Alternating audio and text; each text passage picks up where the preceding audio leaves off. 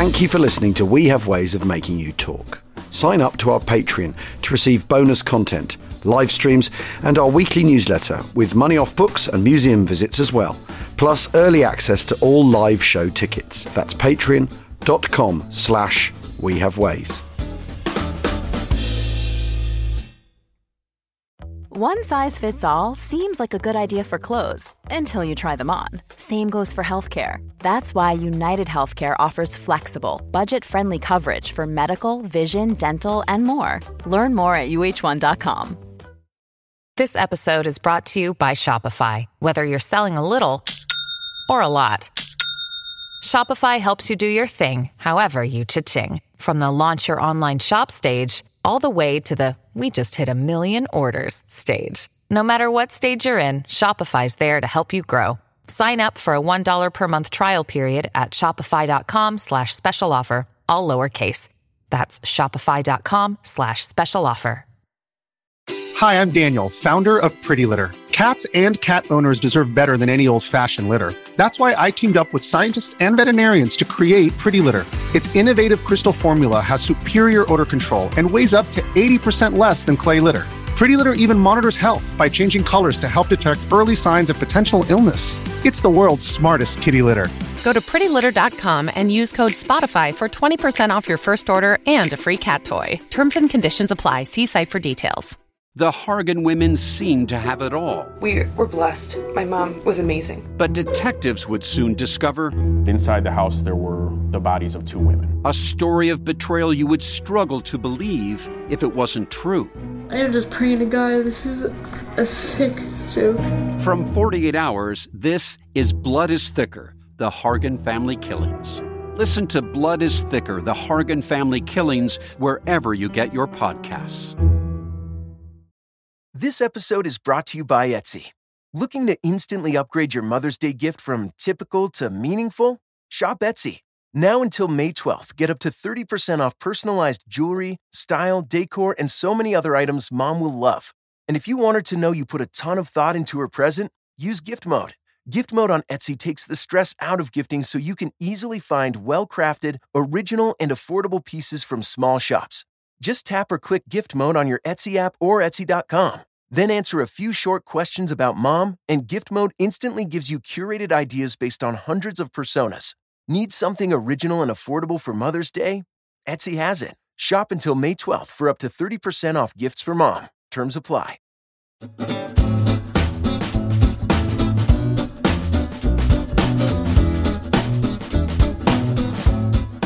I'm still here in New Orleans at this absolutely amazing uh, National World War II Museum, and I am here with my great pal. Um, prof- are you still professor? Uh, I don't call myself professor here. I'm the But you are senior- professor. I am the senior historian here at the National World War II Museum. However, but your name is Rob Citino, Yes, and is. and Rob is. Uh, I'm sure you were voted or um, announced as being the greatest living professor of history in America at one point. In point. 2007, RateMyProfessors.com, the online rating service for students, called me the number one professor in the United States, which was funny. I mean, you know, you don't run for it; it's a self-selected sample. Sure. it'd be churlish to turn it down. yeah, I you- was you very you're happy gonna with take it. that on you. But I, I even got um, the the publicity even reached in, into the United Kingdom, where if I knew the name of the author, I'll get it to you later, James. Uh, said I was the fairy on top of the academic tree. Well, which is really kind of the most The beautiful thing anyone's ever, of- yeah, that is, that's, ever that's said absolutely beautiful. That really is lovely. Um, and I've got to say, um, people, that Rob is not only has he become a really good friend, um, we always have a blast whenever we hook up. Um, Indeed, he's also a man who's really, really influenced my writing and my work, and particularly. Uh, the stuff I was doing on the war in the West when I was first starting on that, you know, I read all your books and and um, the German Way of War, and and you really have uh, you're one of a handful of historians who's really really properly made me think yeah okay i absolutely buy into that. Uh, there's not many good, good. you Uh, know James, adam I- I- is another i would say I would say Adam Adam Tooze is very. I think has a Adam has a very strong point of view, which he uh, which he, he fights his own corner well. Man, he's got tons of evidence to back up everything he says. I really think you know I don't want to pick up a three or four hundred page book anymore at this stage of my life. I'm in my sixties now, um, unless it has. You've got guitars say. to play. I have guitars to play, and I have mountains to climb. all those sort of things But unless the book has a point of view, what, what we normally say in the academic business. Book has a thesis. I'm really Right. not very interested in reading it at this point. So, as you know, my notion about the Germans is that they, they evolved this sort of hard hitting, front loaded, highly mobile, a form of war to win decisive battles at the outset, within weeks of the outset of fighting. This is Bewegungskrieg. And this is Bewegungskrieg, which you know, the war of movement, uh, auf Deutsch, war of movement in German, um, because they just didn't think they could win the long, a longer war of attrition based on production and logistics. So this led them into because they thought that it led them into you know we would say all sorts of unusual maneuvers in both World War One and World War Two, not really paying much attention to intelligence or counterintelligence or logistics or Who needs that? Because we're going to win. because it's, we're going to knock them out really quickly. Prepared so carefully in peacetime, this is going to be over very quickly. And you That's know, so both- interesting. So you really think that that's why intelligence, uh, German intelligence, shit? I do. I just don't. I think if you had any look in the American uh, system, if you have something on the ball, they'll, they'll put you into the intelligence branch. You'll become a logistician. In Germany, the only thing really worth going for in, in, in- the German military mindset was into the maneuver arms, and so that's where all the most brilliant officers uh, officers went. Right. Uh, so there's a very there's a very small general staff. Yep. Uh, and, and then there's these highly aggressive maneuver officers. Uh, the the operations section of the German general staff in World War II. So obviously the one that would put together all the operations, operations section. If I'm, I'm, I think I'm getting this right, it had precisely 18 officers in it, and compared to the That's you know, the amazing. American War Department, compared to Right. the Pentagon, think about the Pentagon. There's, uh, there's 18 aides. All the all the operation, all the um, Sure. staff officers have 18 aides, and those aides have 18 aides, and it's there's hundreds. And you probably have to put uh, the two zeros or three zeros after Right. to get the number of planners in a modern military. But the Germans, you know, very much based on that system of sort of the inspired genius, the Moltkean inspired genius.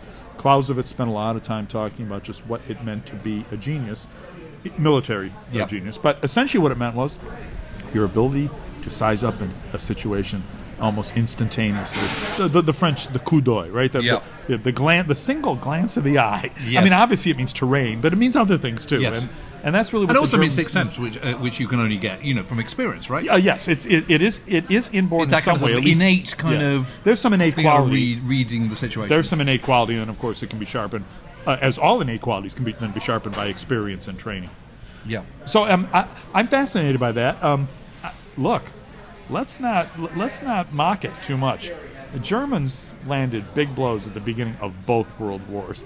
They were on the Well, outs- they were on the outskirts of Paris in one, and they were on the outskirts of Moscow in the other. So lest we turn World War II into some kind of German what's the word? bashing. Uni- uh, with some kind of ev- uh, uh, foregone conclusion. Let's Right, yeah, we yeah, treat World War. II as a foregone conclusion. Yeah. Let's. Um, but but I, I I think what really struck me when I was reading um, the German Way of War is this idea that basically this idea of, of, of Bewegungskrieg, this idea that you you you hit your enemy incredibly hard at the outright, knock them off their balance, then you do the kind of Kesselschlacht. Yes. That actually is as old as the hills comparatively for, for, for the Prussians. Yes. Prussians, then the Germans. Yes. You know they they. Frederick the Elector's been doing it. Frederick Yeah. the Great's been doing it. They do it in 1864. They do it in 1866. They do it in 1914. Yes. They do it. They do it in 1940. I mean, nothing has changed. Basically, the principles haven't changed. What's changed is the the, the, the kind of a kit they've got to do it. Yeah, so um, so Bewegungskrieg, uh, the search for the Kesselschlacht, the, the battle of encirclement, to put it, uh, you know, in its basic Yeah. form. Um, uh, under Moltke, was done with widely separated armies, which which attacked their adversary from, from multiple directions. And Right. you're sort of forcing the adversary to kind of defend in too many places, and eventually Right. they're going to find some place to Hmm. you will find some place to flank and, and, and win. By World War II, it had turned into something approaching absolute physical encirclement. Right. Um, th- that is multiple mechanized columns moving like lightning, ranging all around your perimeter and fi- inevitably finding a weak spot, and then just chopping you up like a roast. Right. I mean, that's what happened to the the, the Red Army in the opening Yeah, four yeah. or five months of. I mean, the, it's just one encirclement after another, isn't it? There was the big, of course, the Germans landed a big one on the Anglo-French forces in in France in 1940. There might have been something like two million men inside that pocket. It wasn't complete, of course. It was, the Yep. sea was on one side, and the British got to Dunkirk. Yep. Um, I know nowadays it's become de rigueur to talk about the, the encirclements on the Eastern Front that they were incomplete, and many Soviet troops managed to escape the encirclements. But Yeah, you know, but- look, but, you, you know- don't win a war by in- escaping encirclements. And, No, uh, uh, that's true. And also, you know, I mean, this. I mean, the Allies get a lot of beef for kind of you know Germans getting away from Messina Yes. or from the Falaise Gap or whatever. But but the, but yeah, the but point, if you were point is- German inside the Falaise Gap, you never wanted to relive that experience. That's all. No, or inside the Falaise. no, that's certainly true. Uh, you know, But- every inch of it was but my point is raked by Allied artillery fire. Every inch of the Yeah. Falaise pocket. Totally. But you know, I mean, uh, in, in Soviet Union, these encirclements. I mean, you know. It's not like putting a massive, huge, great wall around a, Yeah, an army group. point. I mean, there's lots of gaps. Of course, there's going to be, and particularly given the the road poor infrastructure of Yeah. the Western Soviet Union, there's a lot of ways to filter out and escape. But let us say the Germans surrounded um, 175,000 Soviets at Bialystok.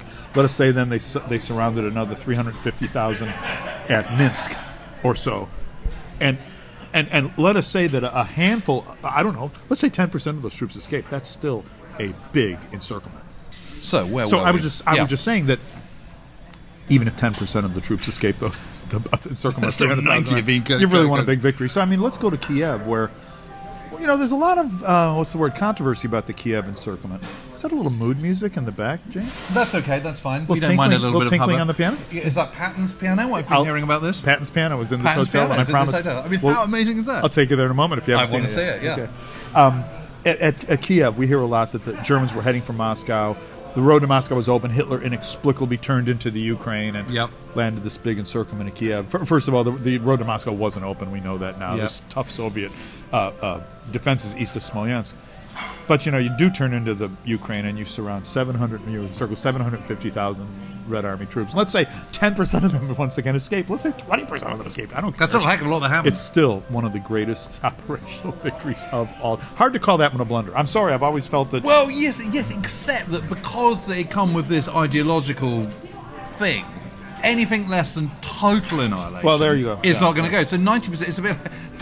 It's a bit like saying, you know, Monty saying that kind of Market Garden was ninety percent successful. You know, Well, you know- the ten percent that wasn't successful is, Yeah. is a problem. Uh, it's like saying an airplane that crashes on its way from Birmingham to London was successful if it got 90% of the way crashed 10 miles outside of London. I mean, that's a ridiculous. That's a ridiculous thing to say. Um, Of course it is. But, But- but, but- I will say, I will, you know, I'll, I'll coin a phrase that Yeah. no one's ever said before. Go on then. War is the continuation of politics by other means. So Right. if your aims That's are total line. physical, I love that. if your aims are total physical annihilation on a racial basis of your adversary, you can expect war to the knife from the beginning. And of course, it's it's not it's not only a repulsive strategic aim; it's a ridiculous strategic aim. Yeah. no one's going to allow you to do that. Well, because, you a because you're, you're, you're making your job of victory just just a whole lot harder. Oh yes, yes. You've just you completely raised the stakes where victory could have been had. Um, a, a, a force on force, regular state on regular state. Who knows? Stalin gets assassinated by one of his minions. Yep. Some quisling government or some some uh, accommodationist regime comes to the fore. It's entirely possible, but it's going to be tough to sell that one when the Germans came in murdering, and then kept murdering. Yeah, because I mean, talk about shoot yourself in the foot. I mean, Yeah. you know, their, their, their operations in Belarus, the Baltic, Ukraine, where they could have expected quite a lot of sympathy for their arrival. You know, Certainly, not- they not- got a lot of sympathy in, in original entry into the Ukraine and into the Baltic states. So Yeah, you know, but but but but they blow it by, you know, this sort of unbelievable kind of whirlwind of violence. Yes, I um, I've I've had to give a lot of thought because you know I'm interested in operations, and I've had to give a lot of thought to what's underlying German military operations, and you can't should never get too enthusiastic about any of them. No. Um, it's not. It was not good. The, the the the totality of the German victory in France was not good for the world. No. If- they if the Germans had been held up there, maybe Hitler would have been overthrown in 1940 or 41. I, I think a very very high chance of that. I do too. Uh, and, so- and, and a lot of the senior Wehrmacht commanders thought that that was going to happen. Um, well, not that he was going to be overthrown; that they weren't going they to win. certainly uh, the vast majority of them did not go into the campaign in the West thinking they were about to win the kind of victory they did. No. And of course, the tragedy there is that's that's when Hitler really just really cemented his hold over everyone, over the entire nation. You could you can posit a certain kind of war weariness, sort of first of all, a kind of Nazi weariness in Germany in 38 and 39. Yeah, yeah. You no one po- wants you war can- in You can 1939, posit it. And, and then in, in 1939, and then the 1939, 1940, um, you can posit a lot of nervousness on the part of the German population. Of course, 1940 just blew all that away. Hitler now seemed like an absolute stone military genius. His, Yeah, yeah. his trained professional officers around him seemed like seemed uh, dull and orthodox and completely ordinary compared to this sort of specially endowed gift that Hitler had. And of course, that was nonsense. Um, Hitler starts out with some inspired choices, like a lot of beginners do. Yep. But then he lapses into what we can only call, you know, unprofessional and, and even defective decisions very, very early on. Um, we had a good comment today, and I'm, I'm not sure who made it. Was it David Stahel from University of New South Wales? Or was it Rob Nelson from University of Windsor? He said, um, got to remember, where's the Hitler invading the Soviet Union? What a blunder! No one can conquer Russia, but the Germans had conquered it the last time out. That is in World War One. Now, it took them. It took us longer than they thought. It certainly wasn't any kind of lightning victory, but there is nothing special about Russia. Regimes have been toppled from both directions in Russia. So I, I, you know, Hitler invading Russia certainly turned out to be the biggest strategic blunder of all time. Certainly didn't look that way for the first two and a half months or so. Well, there's an awful lot of people who sort of. I mean, I mean, the bottom line is, is, is, you know, before he invades the Soviet Union, Operation Barbarossa. I mean, he's got two choices. He's either got to go for it, or he's got to sue for peace somewhere. Yeah. And, and you know, clearly the super peace option's not on the table at all. Yeah, if you're yeah, Hitler. yeah. So you have no choice because you're Yeah. running out of stuff. You just aren't. You're not getting what you need. From, so you get to the English Channel, and you get to the English Channel in June of 1940, and it's way faster than you thought you would. Yep. And now what? and so the Germans, as you know, and spend 1940 um, going through all these, running all these staff studies, and they're invading, invading the Middle East, invading Persia, inv- do, Yeah, yeah. doing doing this or that, invading Portugal, invading the Azores. There's, Yeah, there's a million operational plans on the table. Yeah, None of them are going to get you any closer to victory. But what does that show me, James? It shows me the Germans were convinced that you, you design a clever enough operation, you'll eventually win a war. But that's not necessarily true. No. You have to convince your opponent that it's hopeless. Yeah. And Churchill didn't, never thought it was hopeless. No. With American backing, certainly didn't think. I it mean, was- lots of people did because I think they were so shell shocked by what had happened because it just was so unscripted. Yeah. No one was expecting it to happen. So I think the shock of defeat is what what what shatters so many people. And you know, what, what is the genius of Churchill in the summer of 1940 is is that he bit by bit manages to kind of persuade Yeah. n- not just his immediate colleagues, which is the biggest obstacle, but Yeah. then the whole country. That actually there's lots there's lots that Britain can actually feel quite confident about. There's any number of uh, our alternate histories, which have Lord Halifax coming into you know uh, into the prime ministership in, in May of 1940, and you know reaching some kind of accommodation with Hitler, and that's it's entirely possible. I think uh, it's funny. Will a Churchill kind of power and immediately galvanize the entire nation? I, I I agree with you. I don't think it was immediate at all, but I do think bit No, by it's bit. gradual. It's over the bit, and, and it's just to realise that the Germans aren't coming. That actually, you know, they've got a lot in their favour. They've got the dominions. They've got Yeah. the, the empire. They've got this huge global reach. Um, there's all sorts of things that kind of, you know, that Britain has access to that the Germans don't, and Yeah. you know that's all a big tick. And Oh, yeah. but of course, as, as as time passes, with every sort of passing day, every passing week, a month that the Germans don't arrive.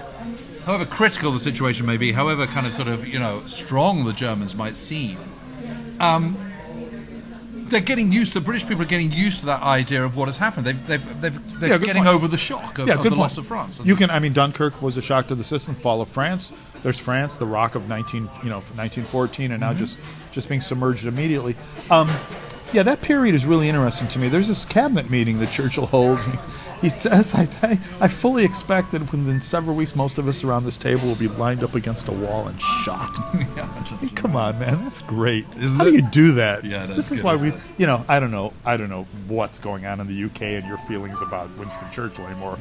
Oh, he's much him. beloved over here in the United no, I States. think I'll he's have you great. I think he's, I think he's a great man, but I also think Roosevelt was a great man as well. I mean, that doesn't mean to say they don't make mistakes. Doesn't mean to say that Yeah. some of their decisions are, are, are not great, but they're they're really great men, and they and they have this enormous geopolitical understanding, Right. which is what you want, and you, you need Global that. war. Yeah, Yeah, global yeah. Well, they have a global war. They, they but they understand how they fit into the war. They understand what can be what can be achieved. They understand strengths and weaknesses.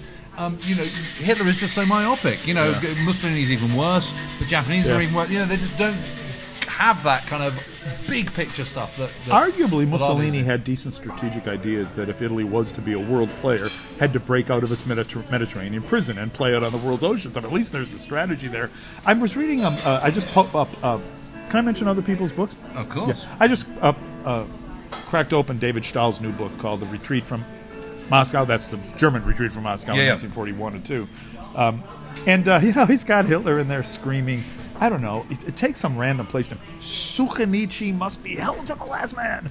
And I don't even know where it is on a map. No. I mean, I think Ber- I think brilliant. Berlin must be held to the last man, but every single village on the uh, you know, on, on, on the so from, from horizon to horizon in the Soviet Union, that is not strategy to me. That's a it's sort of a tick. Yeah, Do you know what I mean? It's kind it? of a But he always does this, and I mean, you know, I mean, he's he, he's so erratic, and also he's so indecisive a lot of the time. Sometimes he's very decisive, but a lot of the time he's very indecisive, Yeah. uh, and he's constantly hedging his bets, which is just the worst possible thing because it means you're faffing, it means you're prevaricating, Yeah. you're not being decisive. But I think- remember, I, mean, as a pol- as a politician, I would say this as a as an up and coming, you know, rising fascist, and then as the as the Führer of Germany, not just the part, not just the Nazi Party. Hitler had often done that. He let the situation ripen until like there was only one option available, and then convinced himself that Providence had been leading him in that direction always. Yep. And he did this. He always talked about Providence. You know, I, I go, I, I walk with the assurance of a sleepwalker. You know, I'm just walking, and I know that I'm that Providence is going to keep me safe.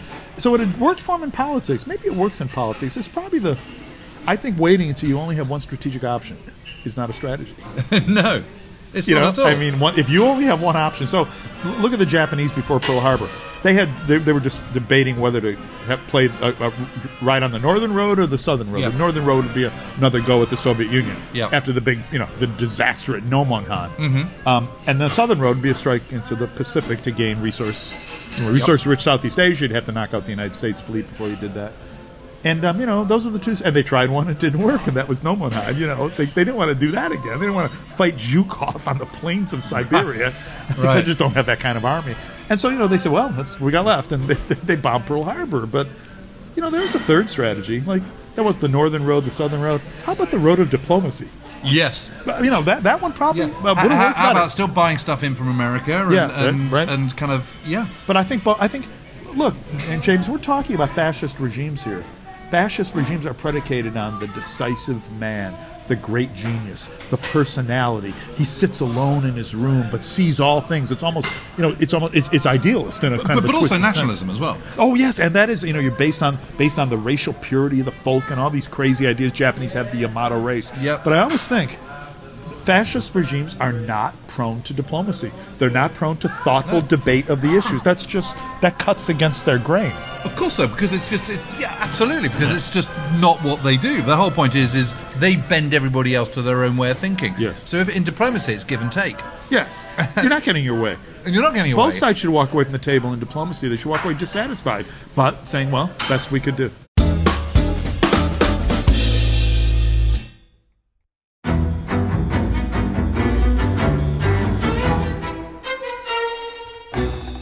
I'm Anthony Scaramucci, former White House Director of Communications and Wall Street financier. And I'm Katty Kay, US Special Correspondent for BBC Studios. I've been covering American politics for almost three decades. Welcome to The Rest is Politics US, brought to you by Goalhanger.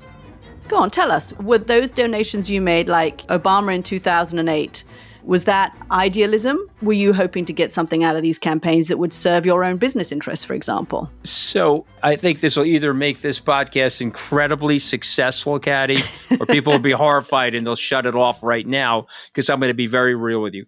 The Obama donation, I had gone to law school with President Obama. We were not classmates. I was a few years ahead of him. It was 2007. He was then Senator Obama. I had a check in my breast pocket. I went over to the senator. I said, Senator, I said, you and I didn't really know each other in law school, but I'm about to hand you a big check. Can I lie to my friends and tell them that you and I knew each other in law school? Well, Obama looks at me, had the best smile in American politics since Jack Kennedy. Forever. Yeah, he lights up. He looks at me and says, I'll tell you what, if you double the amount of the check, we'll take it back to Hawaii. Okay. And I looked at him. I said, You're done. I had another check in my pocket. I ripped it up. I doubled the amount of the check. And I'm going to tell you right now, I've been to more White House Christmas parties during the Obama administration than the Trump administration. In this pivotal year for the United States, democracy, and world affairs, Britain's biggest podcast, The Rest is Politics, is launching stateside. Uncovering secrets from inside the Biden and Trump inner circles and how they shape the world's most important economy, but also the global economy too. New episodes are released every Friday morning. Just search The Rest is Politics US wherever you get your podcasts.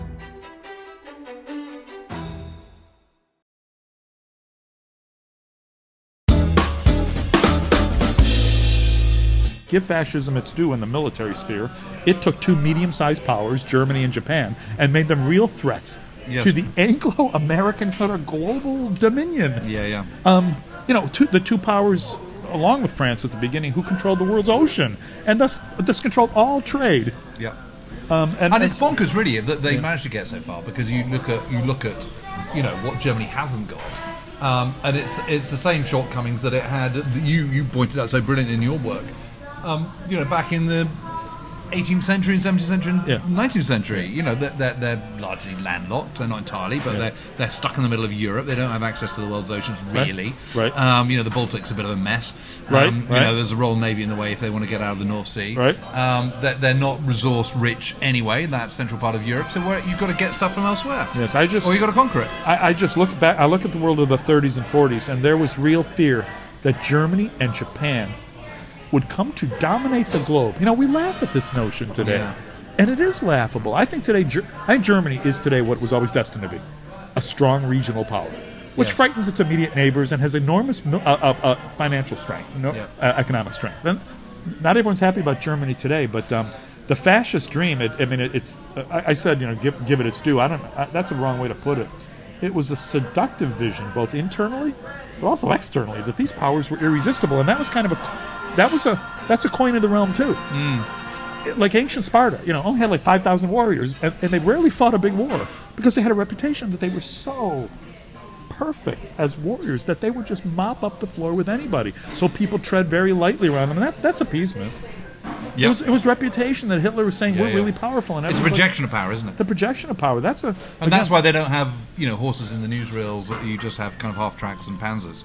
Of course. Um, so, um, in I mean, I love, my- I love it. No, the story. What's that amazing story of the of the um, of the French chief of the air force who comes up in 1938 and he goes and visits Erhard Milch and the Luftwaffe. Yes, and they and, keep- and they keep taking off and running back and go flying to the next. So they're airfield. him to an airfield. and he comes back and goes, "We haven't got a chance. We must never filled with a war again." Messerschmitts. They take him to another airfield. It's Yeah. filled with Messerschmitts. Same Messerschmitts. It's the same Messerschmitts, different airfield. Yeah, I've heard that story many times. It's absolutely brilliant. Um, I have no doubt that it's true. Um, I I forget which one of my books, maybe Death of the Wehrmacht, or one of the of my Wehrmacht trilogy, so called.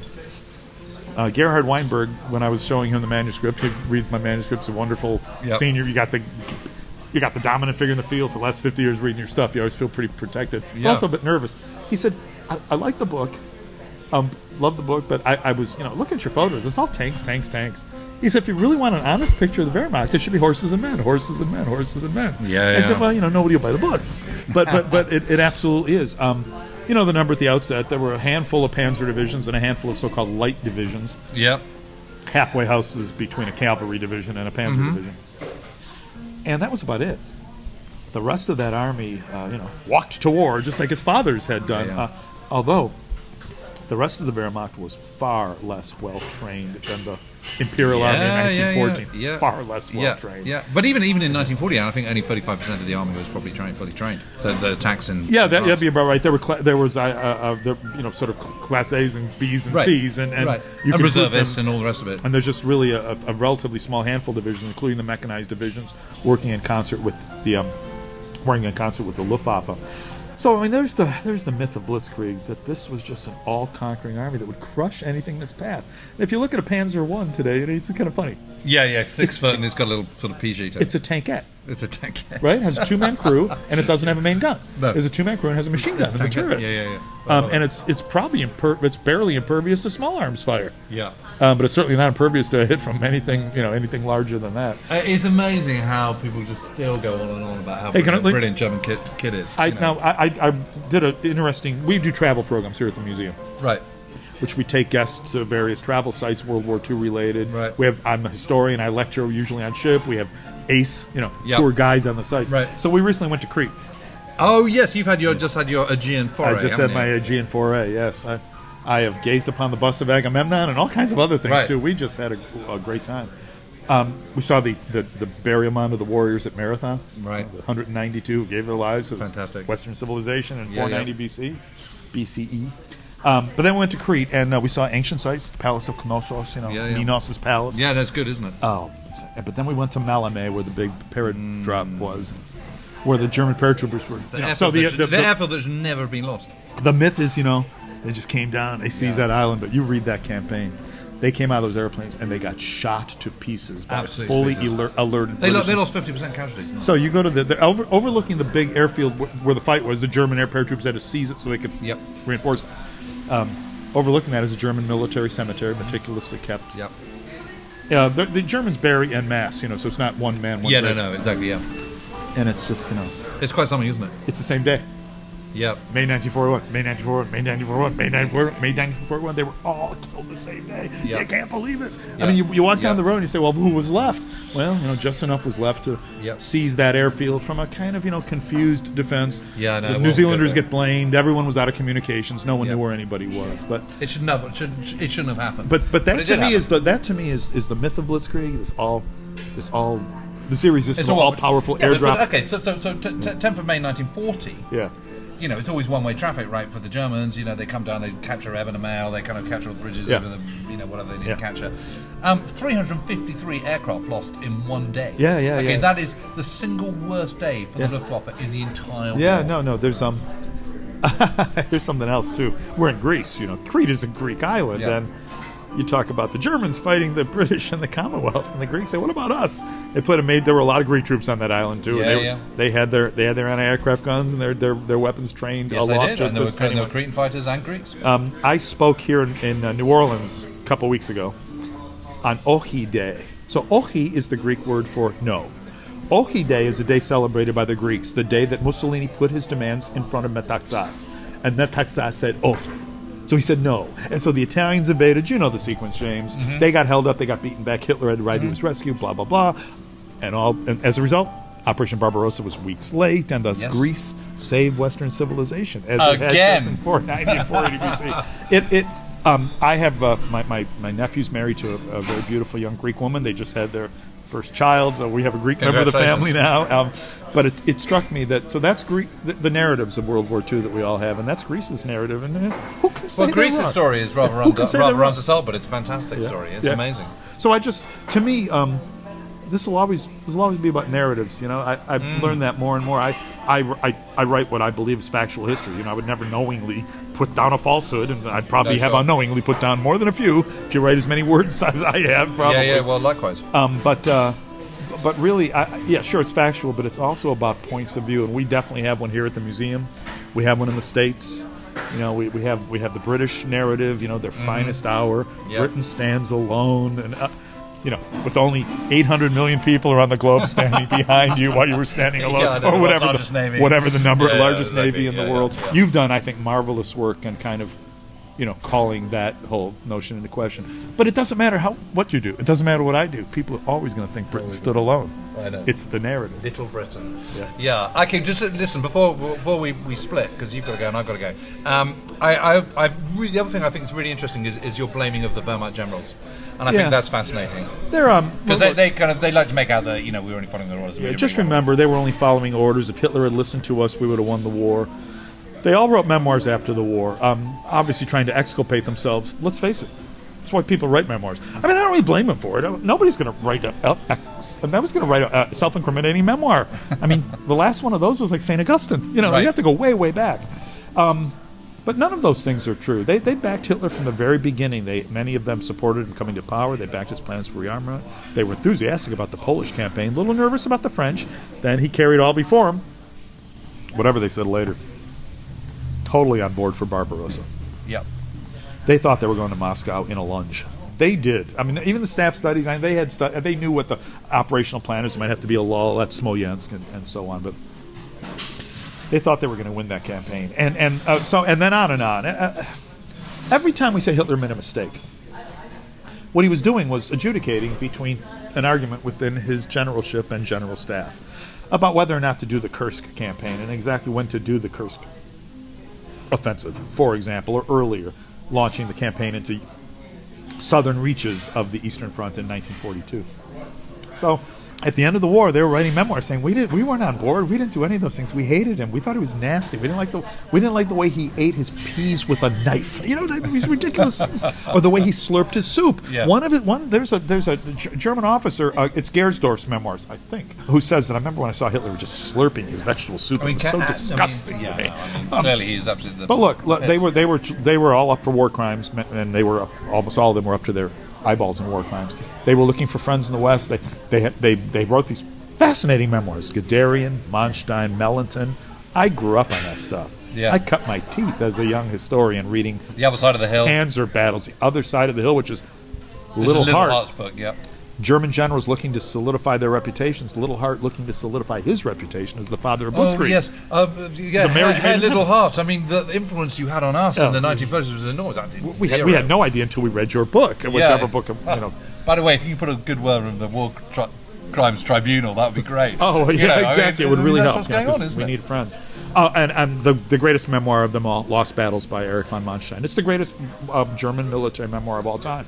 You know, not only were they convincing, and these were very attractive, noble, you know, figures from old noble families, and Americans always kind of loved that sort of thing. Mm. Um, The Prussian you know, a- aristocracy. there- yes, you know, kind of like that. Even though we live in a democracy, maybe precisely because we live in a democracy, we like that sort of thing.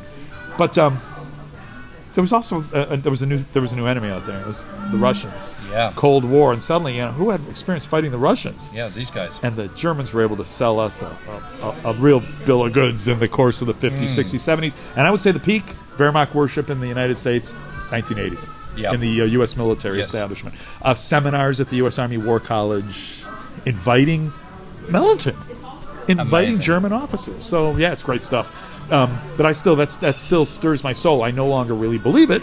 But when I read it, I feel like a 12 year old again. Which you know, when you enter your 60s, But they were You can't put a price on that, bastards and they, Can't you put a price on that, But Jay. they were bastards and they and they did really bad things. Yeah, um, um, almost top to bottom. You can find some exceptions. I mean, you, you can. Um, the, the exceptions prove the rule, right? Right. The fact that you get this or that, and then there's 500 officers who you know really did horrible things. I'm currently writing a book which will, is going to look at Hitler's relations with late war officers. You know Guderian and Rommel and, and, Yeah, and yeah, Melton. yeah. You know all these guys. Uh, Model maybe even, but you probably don't know Schörner or Yeah, oh, Rendulic or some of these. one of the worst. Some of these characters at the end of the war. He um, was horrible, wasn't uh, he? just a, a butcher. I'm not only a butcher uh, it, that in that he drove his men into ridiculous military operations, which they had no hope of winning, but you know, just executing them wholesale on, on specious charges, charges of cowardice. You know, Mm-hmm. And then my French isn't himself. good. But my French isn't good, but I'm gonna say it anyway. Pour encourager les autres. Is that right? to, Yeah, so. to encourage the others, I think Yeah. so. That's good. I think it's pretty good. I thought that accent was faultless. That's a New Orleans yeah, Schörner's, Italian Schörner's, American Schörner's one French. of the most despicable people ever, isn't he? And he's Wehrmacht. You know, Yeah, yeah. He's no, he's not. Uh, so if you just say, "Oh, well, the Waffen SS did these things," but the Wehrmacht had clean hands, that will get you a at your local historian a, a bar that will get you a laugh, you know, from Yeah, the yeah, yeah. patrons around the around the bar. So. The, the, the, the entire history of the uh, of the Wehrmacht has been rewritten in, in I would say the last 25 years, but it should be. The entire history of everything has been rewritten in the last 25 Yeah, yeah. years, and who knows what Well, it new- doesn't stand still, does it? Our understanding no, it past, it doesn't stand It still. can't. I hope it never does stand still. I try to find, you know, I'll try to find another line of work. On that note. On that note, Brilliant. Rob, Right. as always, it's lovely to see you, and, James, um, and thanks for always, that. Always a treat. You you have a, a open invitation to New Orleans. and I hope I have an open invitation to Chalke Valley. You always do. Down on tape, man. Amen to that.